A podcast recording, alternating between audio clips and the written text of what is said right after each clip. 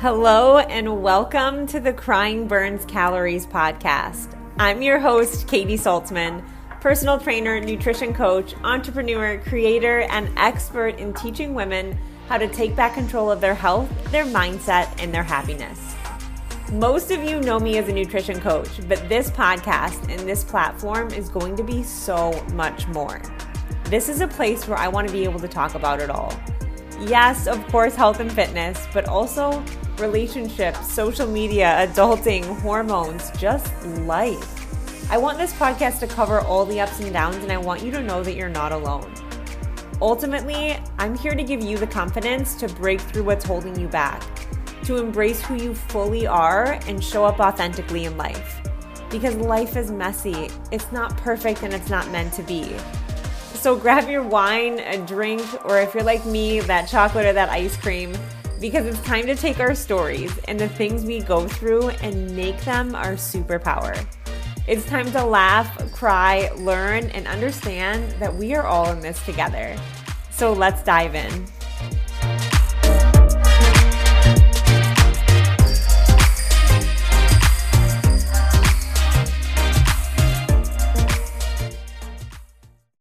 On today's episode, we are going to dive into the new study that was published late last year on walking and on steps per day, and why the new magical number is no longer 10,000 steps per day, because I know that's really, really hard for a lot of us to hit. So, we're going to talk about what that new number is and what this four year study found. But before we get into that, I want to hear from you. I want you to let me know what your favorite way to listen to this podcast is. Personally, I am somebody that loves to move when I'm listening to podcasts. For some reason, in the car, it just doesn't hit for me. I have trouble. I, I need music in the car. I think that's just how I am. But when I'm walking, I love to learn and I feel like I absorb it better and I also just sort of feel the energy better when I'm on a walk. So I am always a podcast and walk kind of girl. But screenshot this episode, tag me, let me know if you listen to my episodes on walks, on the car, when you're at home folding your laundry. I need to know what you're doing so I can like visualize it and be part of it. Also, I want to know if you are somebody that is a mover like me, or if you just like to hang out and jam out on podcasts.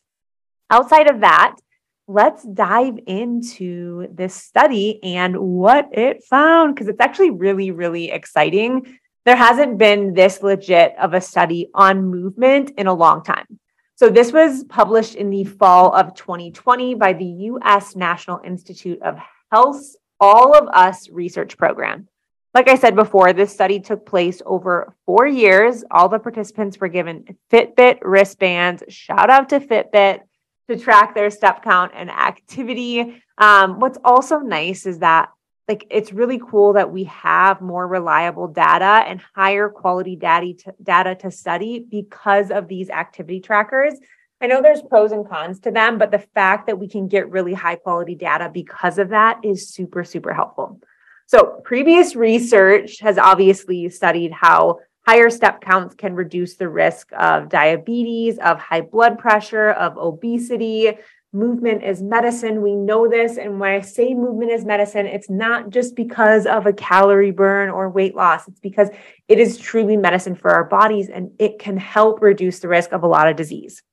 But this study also found that getting more steps can lower a person's risk for acid reflux, for depression, and for sleep apnea. I mean, I'm here for all of those, but especially the depression, because I work with so many women that struggle with anxiety, with stress, with depression, with just like truly feeling happy in, in their life.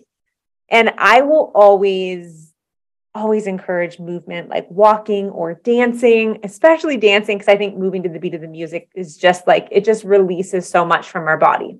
But I encourage this for my clients even before I encourage strength training. I always work foundation up. And the foundation is let's just get your body moving more because the more we're moving, we're also releasing really happy hormones. We're releasing serotonin, we're releasing dopamine. These are things that help naturally combat depression, which will help us to naturally feel more motivated and be more consistent with ourselves.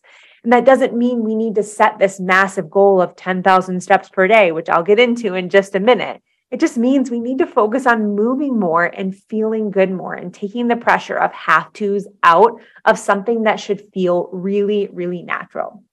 So, what is this new magical number that they found? Because it is not 10K steps per day. The magical number is now 8,200 steps a day might keep the doctor away. So, according to the CDC, most Americans get three to 4,000 steps a day. Walking less than 5,000 steps a day is considered sedentary. But you would be surprised how many women I start with that are getting anywhere from two to 4,000 steps a day. And at the end of the day, it is just too little. I work with high performing women, with busy women, with stay at home moms, with people that have side gigs, with CEOs all over the board of high performing women. There's never been a single woman that I have found where we have not been able to optimize time in her day in order to get more movement in, whether it's in the morning, whether it's at night, whether it's you know, five minutes before the workout, five minutes after the workout, we're able to find something to be able to get their step count at least to between five and six, if not more. So most of us are falling short. And I think a lot of that came in, especially with COVID. We just got really used to a sedentary lifestyle. And I hear a lot that um, I gained weight during COVID and I haven't been able to get it off. But look, our lifestyles changed during that time. And it's okay that they changed and it's okay that our bodies look different. But it's also understanding that that's not a COVID issue. That's we have adapted to a different lifestyle. And just like we've adapted that one way, we can also adapt the other way and start getting used to a more active lifestyle. So, getting 8,200 steps a day, according to this study, may be the sweet spot again for reducing diabetes, high blood pressure, acid reflux, sleep apnea, depression, obesity, all of the things, which is super, super exciting. There's not this massive pressure of 10,000 steps a day. It's how do we move more? And something I like to implement with my clients is not setting the bar at the highest amount. Okay, so our new number, let's say it's 8,200. Look, if you're hitting 10,000 steps a day, you do you, you go, girl. But let's say it's 8,200 and you're getting three to 4,000 steps a day. To say that you're going to go from 4,000 steps to 8,000 steps a day is going to be a big jump. That's basically saying I need to figure out how to add in two miles into my day. It's about 40 minutes of activity or walking. Is it possible? 100%. If you're a go getter and you like extremes and you're like, I can do this, hey, I, I'm with you and I will support you and cheer you on every step of the way. But that's not the case for most of us. And a lot of us don't have that 40 extra minutes that we can just magically find. So we need to build consistency and confidence in a more active lifestyle, which means we need to set a more realistic goal. I'm all for the unrealistic goals. You know, I love dreaming big. But when it comes to our health, for majority of the women I work with, we don't have confidence in ourselves or in our body at all. Why? Because we've consistently done things and never been able to show up for them. And I'm not a fan of that. So I'm a big fan of being able to show up for you. So if you're getting 4,000 steps right now, for the next two to four weeks, can we try and hit five to 6,000 steps a day? That's saying 10 minutes in the morning and 10 minutes at night, or a 20 minute walk midday, whatever it might be. How do we focus on that and get really good at that?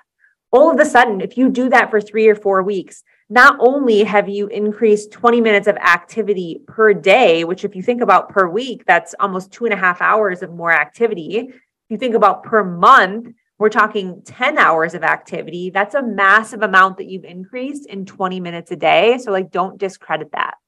But when you do it at that pace, you're able to make it a lifestyle. So all of a sudden, 6,000 steps becomes easy, and you can find ways to increase that even more to get to your 8,000 steps. Um, On top of that, let's chat about the next thing that I find a lot of women have trouble with is how do we get more steps in our day? What are ways that we can start to implement them? Because I'm not a huge fan of it of our movement feeling like structure. The biggest issue is that we will wait till the end of the day to get our steps in. We'll wake up. The second we wake up, we sit down at our desk. We're at our desk for eight hours. We're eating at our desk. We don't get up. We're not walking around. By the time six o'clock hits, five o'clock, six o'clock, not only are we hungry, we have our workout to do and we have to get our steps in. And we're like, screw it. I'm not going to be able to do all of that. So, like, why am I going to do it at all? We don't want your movement to feel like added structure, like another have to. We want this to come naturally. I don't want you pacing in circles around your house at 10 p.m. to try and hit your steps. I know some of you are smirking over there because we do it. We've all done it and we've all been there.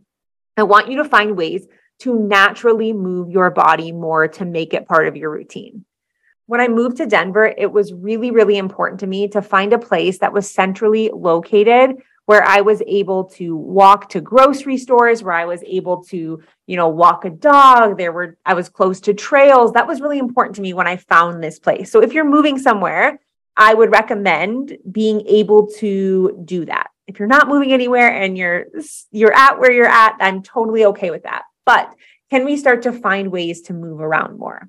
For example, when I take my dog outside, like most of us have dogs, some of us don't. It's okay if you're not a dog person. I'm not going to hate on that. But if you have a dog, instead of every time just letting it out to watch, watch it pee, every time I take Charlie outside, I take her around the block. Around the block is going to be anywhere between 900 and 1,000 steps. Every time she goes out, boom, that's what I do. When I go to get my mail, I live at the top floor of a building. It's like a 500 step adventure. In the morning, can you go for a five or 10 minute walk in the morning? Get some sunshine in your eyes because it's going to help regulate your circadian rhythm so much. It's going to be so good for your hormones and you're getting that movement in. Can you move around more? Can you eat lunch at your desk? If you're work from home, can you eat lunch at your desk and then go for a five or 10 minute walk? I understand that we all have to get back for work, but if you can schedule a 30 minute lunch break to be able to eat and then go for a five or 10 minute walk, it's going to be a big jump. It's going to make a difference. Before your workouts, can you get a 10 minute walk in on the treadmill? Or when you're lifting in between sets, can you take a lap around the gym? When I'm working out, even just lifting, I'm probably getting two to 3,000 steps in by doing small things understand that these small things add up to really, really, really big changes, add up to 2,000, 3,000 more steps a day without trying, without it feeling like structure. Low stress movement, walking, especially if weight loss or composition change is your goal, it's one of the best things you can do for your body and also for your mental health. So, my question for you today is how can you just move a little bit more?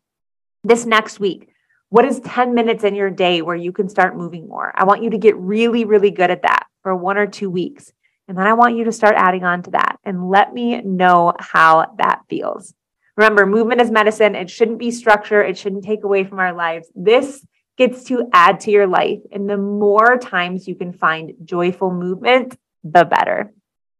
If you vibe with this episode, I would love to hear from you. You know, at Crying Burns Calories, we are all about community and connection and just changing the conversation about life for women. So, if this episode was helpful for you, I would love if you could tag me, share it on your Instagram stories so I can thank you and also so we can just continue to get the message out and growing this amazing community.